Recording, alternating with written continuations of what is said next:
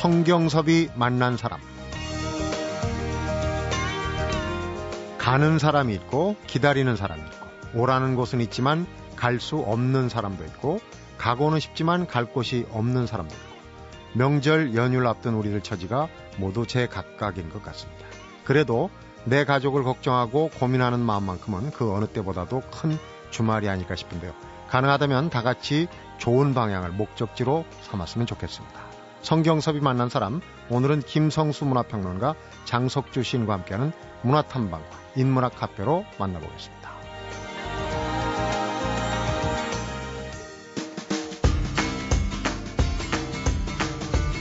어서 오십시오. 안녕하세요. 김성수입니다. 아, 김성수 씨는 이번 선, 설 명절 예. 어떻게 보내십니까? 혹시 지방에? 뭐 일단은 어, 아버님, 어머님 댁에 가봐야 되겠고 음, 또 처가에도 가봐야 되겠고요.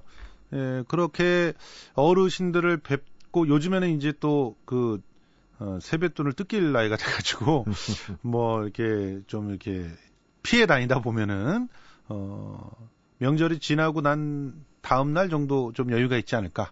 그때쯤 영화나 한 편 이렇게 볼까 이런 생각들을 갖고 있습니다. 요즘 공연도 설 명절에는 좀 쉬는 데가 많아요? 지금 하시는 공연. 어, 재미난 현상인데 그 공공기관이나 이런 데에서는 그 공연을 잘 안 하는데 네. 민간에서는 설 대목이 있다고 해가지고 악착같이 하고. 올리는 그런 데들이 있습니다. 특히 설에는 가족끼리 볼 수 있는 공연들, 따뜻한 공연들 이런 것들 많이 선택하고 또 어르신들에게 효하기 위해서 선물해주는 그런 공연들이 꽤 짭짤하게 에, 재미를 봅니다. 때가 그래서 때니만큼. 그렇죠. 그래서 설날 대목이 공연계에서도 생기지 않나 이런 생각들을. 극장가에서는 지금 설 연휴에 네. 복병이 하나 있습니다. 석공 테러 사건 실화를 바탕으로 한 네. 정지영 감독의 부러진 화살. 이게 뭐 이런저런 이유로 하여튼 좀 어, 관심과 집중 화제가 예. 되는 그런 영화인데요. 그렇죠. 지금 그 재미난 그런 현상이 벌어지고 있습니다. 사실은요, 예매율을 따져보면은 이 부러지는 화살 만만치 않습니다. 벌써 어, 복병일 거야, 복병일 거야 그랬는데 그 엄태용 씨가 그런 엄살을 했다고 해요. 네. 엄태용 씨 지금 영화도 설 명절에 걸리지 않습니까? 근데 부러진 화살이 최대 복병이 아닐까요? 이런 얘기를 하면서 열심히 경- 이렇게 홍보를 경쟁작으로? 다녔어요. 경쟁작으로. 어, 그러더니 실제로 예매율만 보면 어, 한국 영화 중에서 2위입니다. 어, 그러니까 1위가 댄싱 퀸이 지금 1위에 올라 있고 한국 영화 중에서 음. 2위가 어, 부러진 화살. 전체 순위에서 예매율로만 보면 3위. 나쁘지 않은 성적입니다. 그렇네요. 어, 왜 이렇게 최대 복- 복병으로 떠올랐는가? 어, 한마디로 사법부를 잘 못 믿기 때문에 오히려 부러진 화살이 혜택을 보고 있다. 이런 얘기입니다. 네. 실제로 이 부러진 화살이 부산 국제영화제에서부터 화제를 불러일으키기 시작했어요. 그러다가 언론 시사회 거치고 일반 시사회를 쭉 훑고 올라오면서 대략 한 2만여 명 정도가 공, 이미 이 영화를 봤거든요. 네. 근데 그때 시작된 조짐들이 벌써 통쾌하다. 아주 속 시원한 영화다.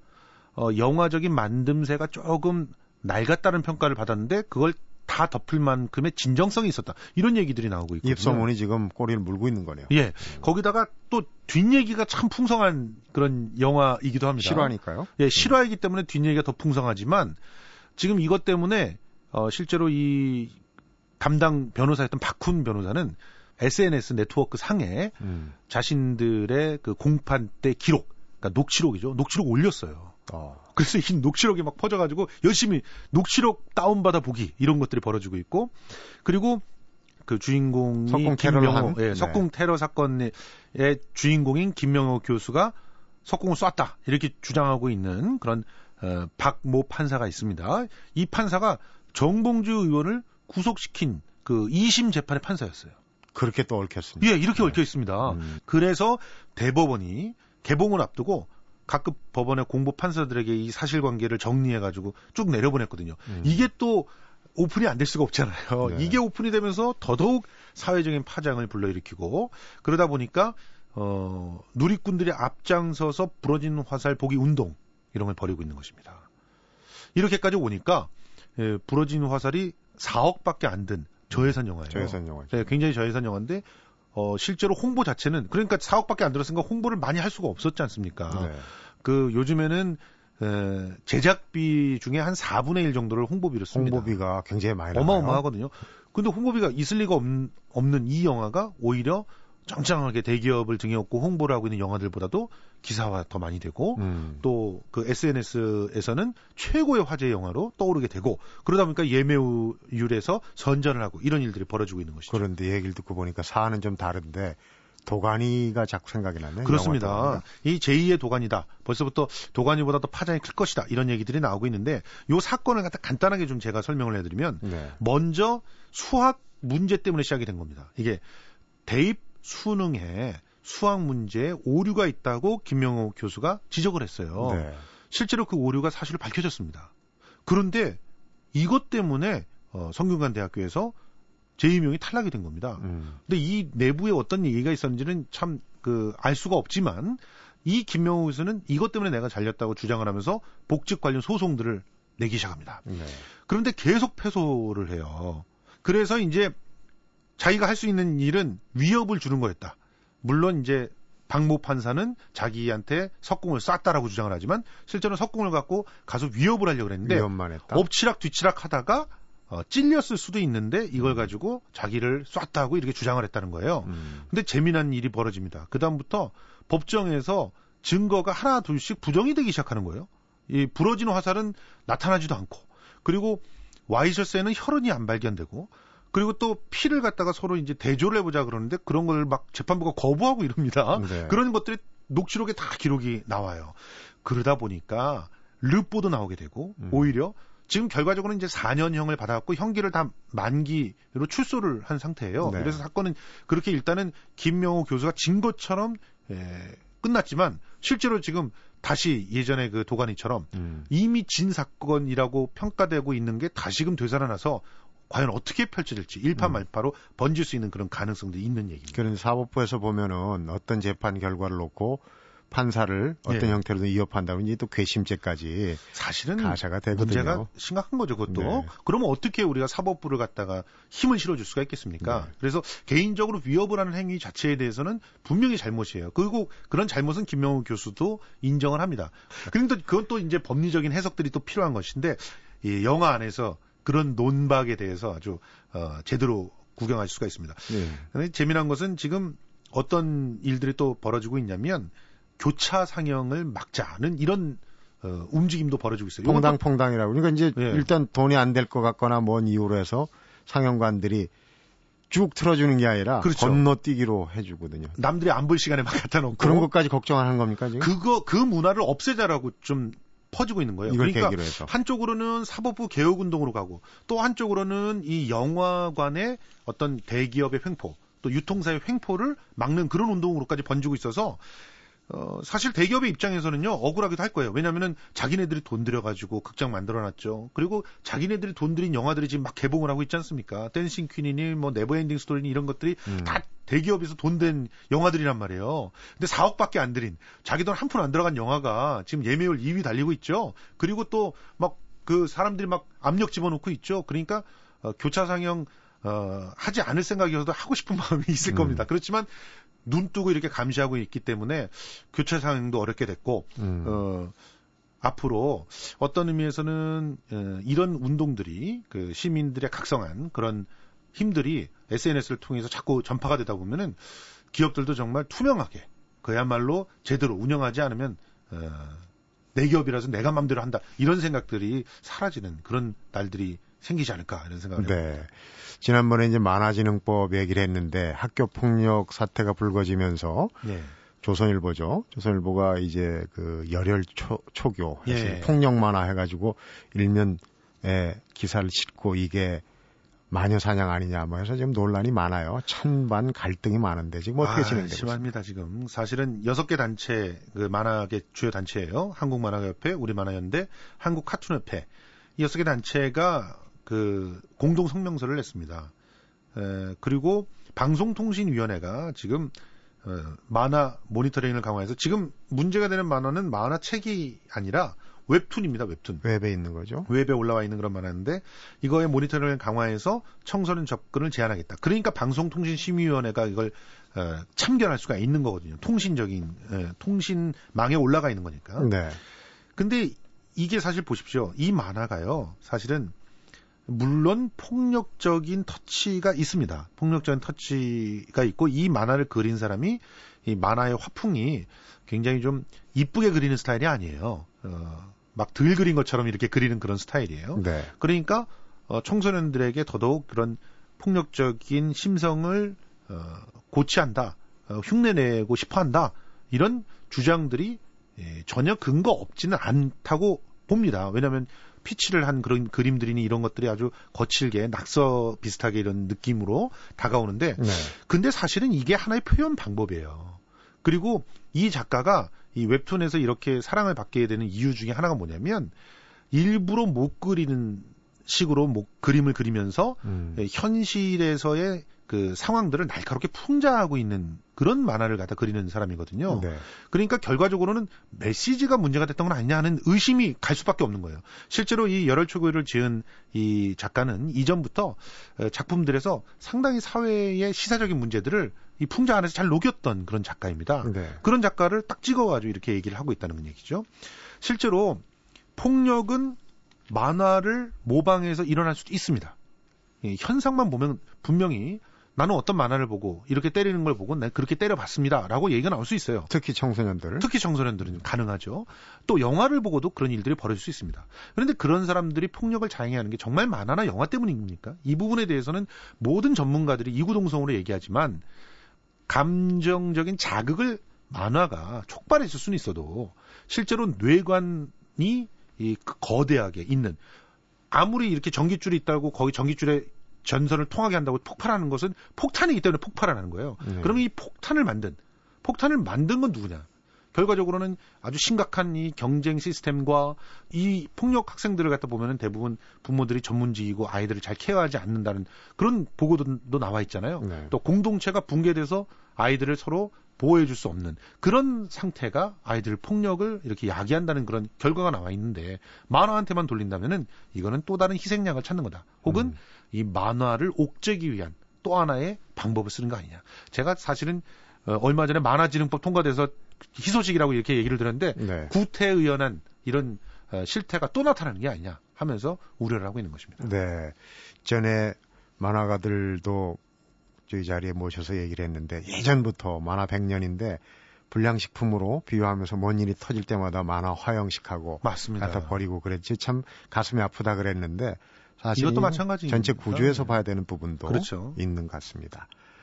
자 이제 설명제를 앞두고 있는데 노래를 한 곡 듣고 가겠습니다. 톰 존스의 Green Green Grass of Home인데요. 이거는 아, 꿈속에서 노래인데 어, 꿈속에서 고향을 그리는 겁니다. 사연이 그렇죠. 좀 있는 건데 한번 들어보시죠. 네.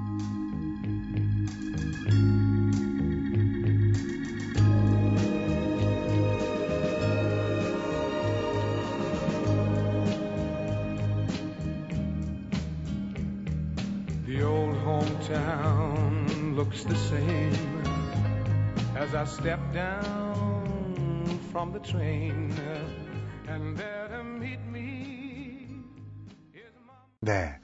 죄수 그것도 사형수가 예. 꿈속에 본 고향 글쎄요.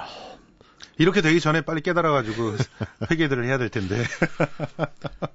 문학에도 예. 이 우리가 이제 민주당도 모바일 투표를 했고 또 이 음악도 슈퍼스타 K 또 나는 가수다 이 배틀 이 유행인데 세종문화회관이 공연 작품을 좀 이런 배틀 형식으로 하겠다 독특한 선언을 했어요. 아하, 요게 이제 좀 설명이 필요합니다. 그냥 단지 배틀만으로 하겠다는 게 아니라 그 관객들한테 평가를 받는 그런 단체가 돼서 정말 시민의 단체로 거듭나겠다. 이런 어, 야심찬 포부이죠, 사실은. 네.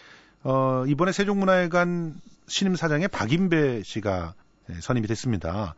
이 박인배 세종문화회관 사장은 독특한 경력을 갖고 있죠.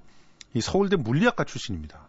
음. 네, 실제로 사석에서 만났는데 어, 상대성 이론을 아느냐라는 질문을 어, 안다고도 말할 수 없고 모른다고도 말할 수 없고 물리학과 앞에서 네. 네, 그렇죠. 그러니까 기본적으로 이 물리학과 재학 시절서부터 연극을 해왔고 극단 연우 무대를 거쳐서 어, 민족극을 주로 하는 극단 현장을 창단을 했죠. 어, 이 현장은 주로 집회나 파업 현장을 찾아 다니면서 음. 노동극을 어, 하는 그런 단체였어요. 어, 노동의 새벽이라고 하는 작품이 사실은 예, 노동국의 고전으로 어, 일컬어지고 있는 작품이고 실제로 이런 꾸준한 문화 운동을 해가지고 옥살이도 여러 번 겪었던 사람입니다. 네. 그런데 실제로는 굉장히 탁월한 그런 정책 마인드를 갖고 있는 분이기 때문에 어, 사실은 그 민족예술인총연합이라든가 민극협이라든가 이런 데서 꾸준히 이런 정책적인 역량들을 갖다가 선보여 왔던 그런 분이라서 이번에 박원순 서울시장 취임 이후에 정책 자문위원회에서 문화 분야를 담당하기도 했었는데요. 네. 이렇게 현장에서 어, 검증되어 있는 그런 어, 일종의 팬심을 아는 겁니다. 관객들의 마음을 읽어낼 줄 아는 사람인 거죠. 사실 예술가들은 자기만의 그릇에 갇혀 있기가 쉽습니다. 저번에 이제 소개해드린 그런 사건도 있었잖아요. 트윗 때문에 네. 어, 수백만 원을 물어주게 된 그런 뮤지컬 얘기 예, 기억나시죠? 네, 사과하고. 어, 내 작품이 내 방식이 최고다. 아무리 공연을 많이 봐도 너희들은 몰라. 이런 생각을 갖 기 쉬운 게 예술가들이에요. 그 공급자 측면 말고 수요자 측면을 생각해야 되는데. 그렇죠. 당연히 수요자 측면 을 생각해야죠. 이게 세금으로 운영되는 단체들 아닙니까? 네. 그러면 수요자들이 어떤 작품을 보고 싶어 하는지, 그리고 어떤 작품을 선택하는지에 대해서 책임을 져야 됩니다. 그런 입장에서 이제 운영을 하게 되면 관객의 선택을 에, 정확하게 음. 작품에 반영하겠다. 그래서 관객의 선호도를 조사하고 거기에 따른 정책을 만들고 그래서 각 단체들의 예, 어떤 그 흐름들을 관객에 의해서 선택할 수 있는 그런 경선제 이런 것들을 도입해 보겠다고 취지를 밝힌 건데 네. 아무튼 세종문화회관이 앞으로 굉장히 많은 변화들이 있을 것 같아요. 그 각 자치구의 문예회관과 네트워크 형성해가지고 창작 컨텐츠도 교류해 보겠다고 하고 있고요. 네. 예전에는 꿈도 못 꾸는 일이 벌어지는 것 같습니다. 그 뭐 여러 가지 들추지 않더라도 세종문화회관이 사실은 우리 문화의 어떤 중심적인 현장 아닙니까? 원래 예. 그런데 참 좋지 않은 얘기도 많이 나오는 대관 비리도 있었고 네. 많이 그랬잖아요. 이런 게 없어지겠죠. 달라질 것 같네요. 예. 새해에는 일필휘지로 이렇게 휘호 하나 딱 받으면 기분이 참 좋을 것 그렇죠. 같은데 받지는 못하더라도 이 전시회에 가서 묵향을 좀 맡아보시면 네. 맡아볼 수 있겠네요. 어떤 그 학고제 갤러리를 추천해 드립니다. 지금 어, 그야말로 어, 난과 죽의 참 맛을 느낄 수 있는 전시회가 지금 진행되고 있는데요. 네. 소호 김웅원 화백이라고 하면 구한말 시대 난을 가장 잘 치기로 소문난 분이고 또 해강 김규진 화백은 대나무의 대가입니다. 네. 가장 기초지만 가장 그리기 어렵다는 난과 죽으로 어, 어떤 경지에 도달한 두 사람의 그림을 만나볼 수가 있는데요. 이 그림이 34점이 나왔는데 이 작품 하나하나가 이 학고제 갤러리 대표 우창규 대표가 갖고 있는 어, 소장품 중에서 소장품. 최고의 작품들을 예, 선보이고 있습니다.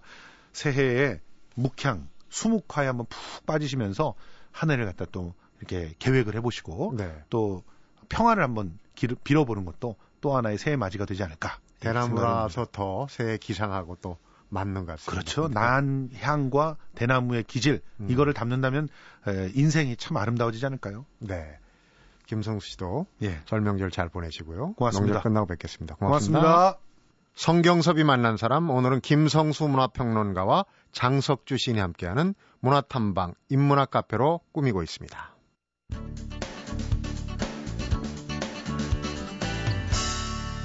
성경섭이 만난 사람. 장석주 씨인 어서, 어서 네. 오십시오. 네, 안녕하세요. 벌써 1월이 예. 셋째 주가 마무리돼 가고 있는 지난주에 제가 어떤 습관을 들이는데 3주간 시간이 필요하다. 어, 이미 이제 3주가 지났습니다. 만감 교체하시는 청취자분들이 많을 텐데 예. 오늘 인문학 카페에 꽂혀 있는 책도 그런 의미에서 조금 들여다볼 책인 것 같아요. 네, 오늘 책은 상당히 중요하다고 저는 생각되는데 특히 이제 그 자기를 또 돌아보고 그것을 객관적으로 좀 평가할 수 있는 어떤 그런 책인데요. 네. 데이비드 호킨스라는 분이 쓴 의식혁명이라는 의식혁명. 예. 네.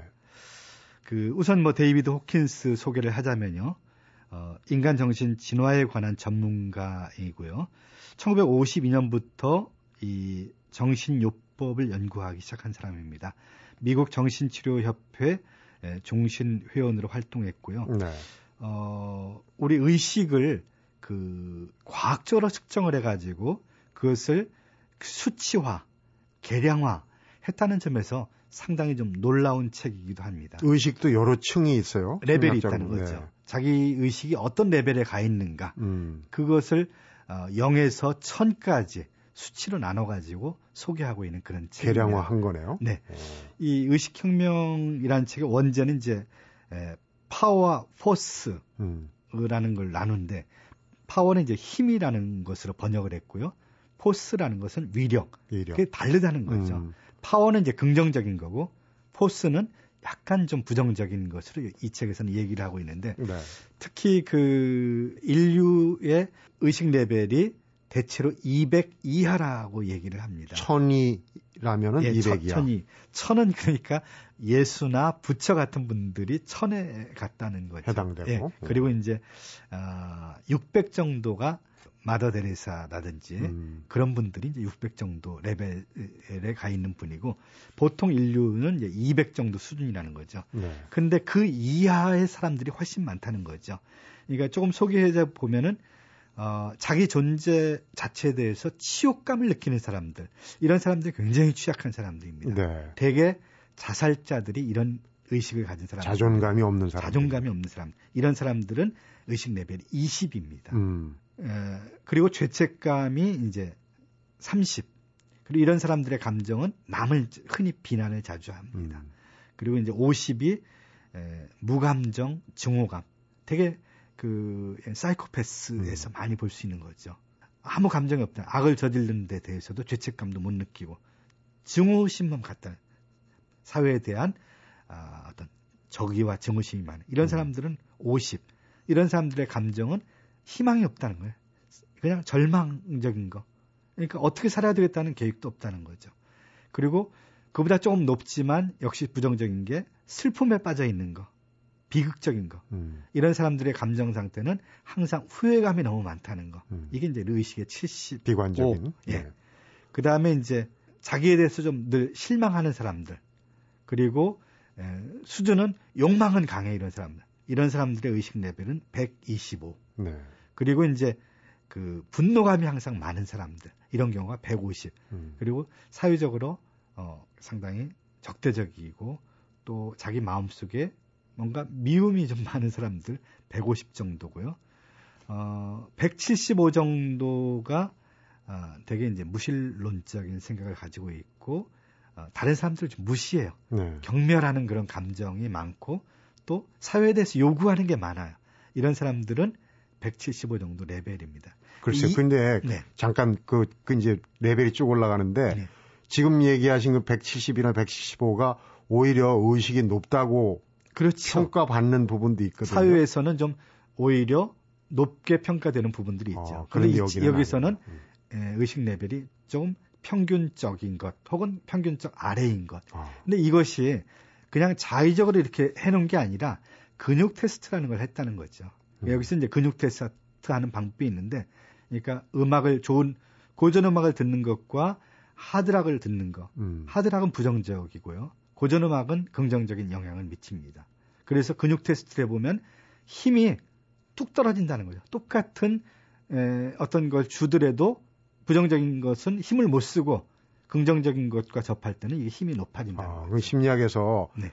어, SR이라고 해서 이제 자극을 주면은 반응이 어떻게 오느냐. 이제 그런 그거가 실질적인 실질적인 겁니다. 심리 테스트를 한 거군요. 네. 그래서 그리고. 이제 그 한쪽 팔을 수평으로 하고 그것을 이제 누릅니다. 뭔가 어떤 어, 사물이나 어떤 환경에 노출시킨 다음에 그걸 음. 누르면 긍정적인 에너지를 받았을 때 그 힘에 이게 떨어지지 않는데 네. 부정적인 에너지 받으면 이게 그-. 똑같은 힘을 줬는데도 푹 떨어진다는 거죠. 그렇게 과학적인 테스트를 통해서 예, 이 수치를 정했다는. 거죠. 자, 그러니까 이제 170대를 했고 그 다음에 그 다음에 이제 200이라는 게 용기를 갖는 거. 그리고 이 사람 사람들은 긍정적인 마인드를 가지고 있고 뭔가 실행할 수 있는 준비가 돼 있는 사람들입니다. 그 다음에 250은 사람이나 모든 사람들 신뢰감을 많이 가- 갖습니다. 음, 그리고 자기에 대해서 만족스러워합니다. 리더군이 이제 시작되는 거예요. 리더십이. 예, 자기 자신이나 자기 환경 처지에 대해서 그리고 300대 되면 굉장히 낙관주의적인 태도가 나타나고요. 이런 사람들은 미래에 대해서 항상 밝게 생각하는 음. 희망적이고 그리고 어, 이런 사람들의 의식 레벨은 자활성에 맞춰져 있다는 거죠. 강제로 뭘 하라, 시키지 않아도 스스로 뭔가를 다 한다는 거죠. 네. 그리고 350은 용서. 그러니까 이거는 성직자 수준입니다. 음. 거의. 그리고 어, 모든 걸 수용하고 또 어떤 조화로운 그런 상태. 그 다음에 400은 굉장히 의미 있는 존재가 되는 거죠. 어, 굉장히 많은 높은 이해, 음. 지식 수준이 상당히 높은 경우.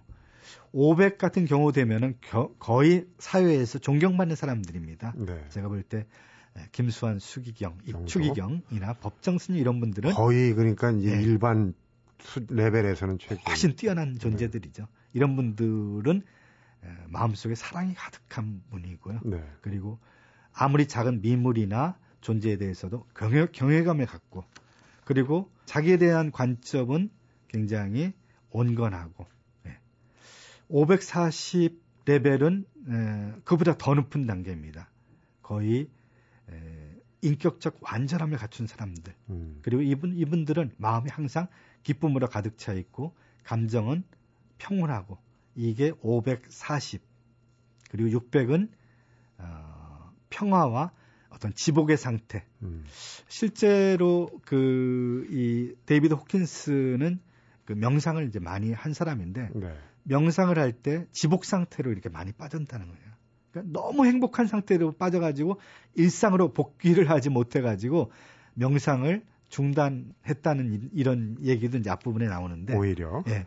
그러니까 이제 어, 저 같은 이제 평범한 또 우리 청취자분들도 아, 내가 어느 정도 레벨에 속해 있나 지금 어, 귀를 기울이고 들어보셨을 텐데 제목이 의식혁명 아닙니까? 네. 그 레벨을 업시킬 수 있다, 올릴 수 있다는 얘기일 것 같아요. 그렇죠. 맞습니까? 그런 방법들을 여기서 이제 알려주는 음. 거죠. 그러기 전에 이제 우선 자기 의식의 레벨이 어디에 있는가를 파악하고 판단해야 된다는 거죠. 네.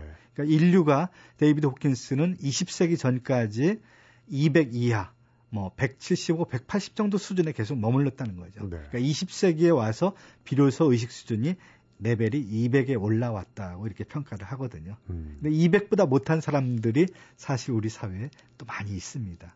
그러니까 그런 경우 자기 의식의 레벨이 높다면은 자기 삶을 되돌아보고 조금 의식을 끌어올리는 그런 노력을 좀 해야 되겠죠. 그러니까 때가 때니만큼 네. 우선 빨리 궁금한데 말이죠. 빨리 할 수 있는 방법이 있습니까? 이것도 빨리빨리가 됐는데. 그러니까 그 의식을 긍정적이고 또 열린 마음을 가져야 된다는 거죠. 네. 그리고 어, 경쟁심을 가져야 되지 돼서는 안 되고, 그러니까 강한 사람이 돼야 되지 위력적인 사람이 돼서는 안 된다는 거죠. 파워를 추, 구해야 되지 포스를 추구해서는 안 된다는 거죠. 음. 그리고 개방적인 사람이 돼야지 뭔가 숨기는 것이 있는 사람. 이것은 조금 의식 레벨이 낮다는 거죠. 그리고 거리낌이 없어야 되지 계산적이다. 음. 그러면 의식 레벨이 좀 낮은 거죠. 낮아지고. 건설적인 건 긍정 의식 레벨이 높은 거고 파괴적인 생각이 많은 것은 의식 레벨이 낮은 거죠. 그러니까 자기 안에 부정적인 요소들을 점검하고 그것들을 지워나갈 해, 해야겠죠. 그런 음. 목록을 적어놓고. 예. 전반적으로 그러니까 좀 긍정적인 부분으로 생각도 긍정적으로 하고 어, 우리가 보통 의식할 때 잠재 의식, 능력할 때 잠재 능력 이렇게 얘기하지 않습니까? 네. 그러니까 지금 현재 내 수준은 레벨이 그 정도라도 내 안에 숨겨진 잠재 의식, 잠재 능력이 있는 겁니까? 있죠. 어. 왜냐하면은 우리 인간이 신성을 가진 존재라는 전제하에 이게 나온 거거든요. 근데 그런 신성을 깨닫지 못한다는 거죠. 여기에서는 인간의 뇌가 우주적인 어떤 자기장과 연결되어 있다고 봅니다. 네. 근데 그것을 느끼지를 못하는 거죠. 그것과 연결하는 것만으로도 우리 의식 레벨이 확 올라갈 수 있다는 거죠. 네. 예. 일단에 뭐 심리학과 여러 가지 과학이 총동원 이제 실험적으로 입증을 음. 했다 그러니까 네. 어 상당히 그 호기심이 가는데 혹시라도 이런 뭐 과학적인 얘기 그러기 때문에 읽기가 좀 더딘 진도가 늦게 나가는 책은 아닌지. 아, 그렇지 않습니다. 재미있습니다. 네. 근데 이제 일부 과학자나 의학자들 속에 중에는 이제 데이비드 호킨스 같은 이런 연구를 그 뉴에이지적인 것으로 이제 하, 해서 그 가치를 좀 절하 평가 절하하는 분들도 분명히 있거든요. 있겠죠. 예. 네. 근데 이제 그 이것을 하나의 에, 뭐 절대적인 것으로 어, 받아들일 필요는 없겠지만은 자기 의식 레벨을 끌어올리는 혹은 자기 의식 레벨을 평가해보는 그런 책으로 한번 읽어보는 것도 저는 의미 있다고 생각을 하고 사실 이 책이 여러 나라에 번역되어서 굉장히 많은 사람들한테 읽히고 어, 의미 있는 변화를 이끌어냈다고 저는 생각을 하거든요. 새해 벌써 이 1월이 마무리돼가는 시점에서 뭔가 내가 나 자신을 바꾸고 싶다고 했는데 잘 안 되시는 분들 의식혁명 과학적으로도 어, 개량화한 거라고 그러니까 한번 읽어보면은 어, 도움되는 부분이 꽤 있을 것 같습니다. 네. 오늘 인문학 카페 즐거웠습니다. 네. 성경섭이 만난 사람 오늘은 김성수 문화평론가 장석주 시인이 함께하는 문화탐방과 인문학 카페로 꾸며드렸습니다.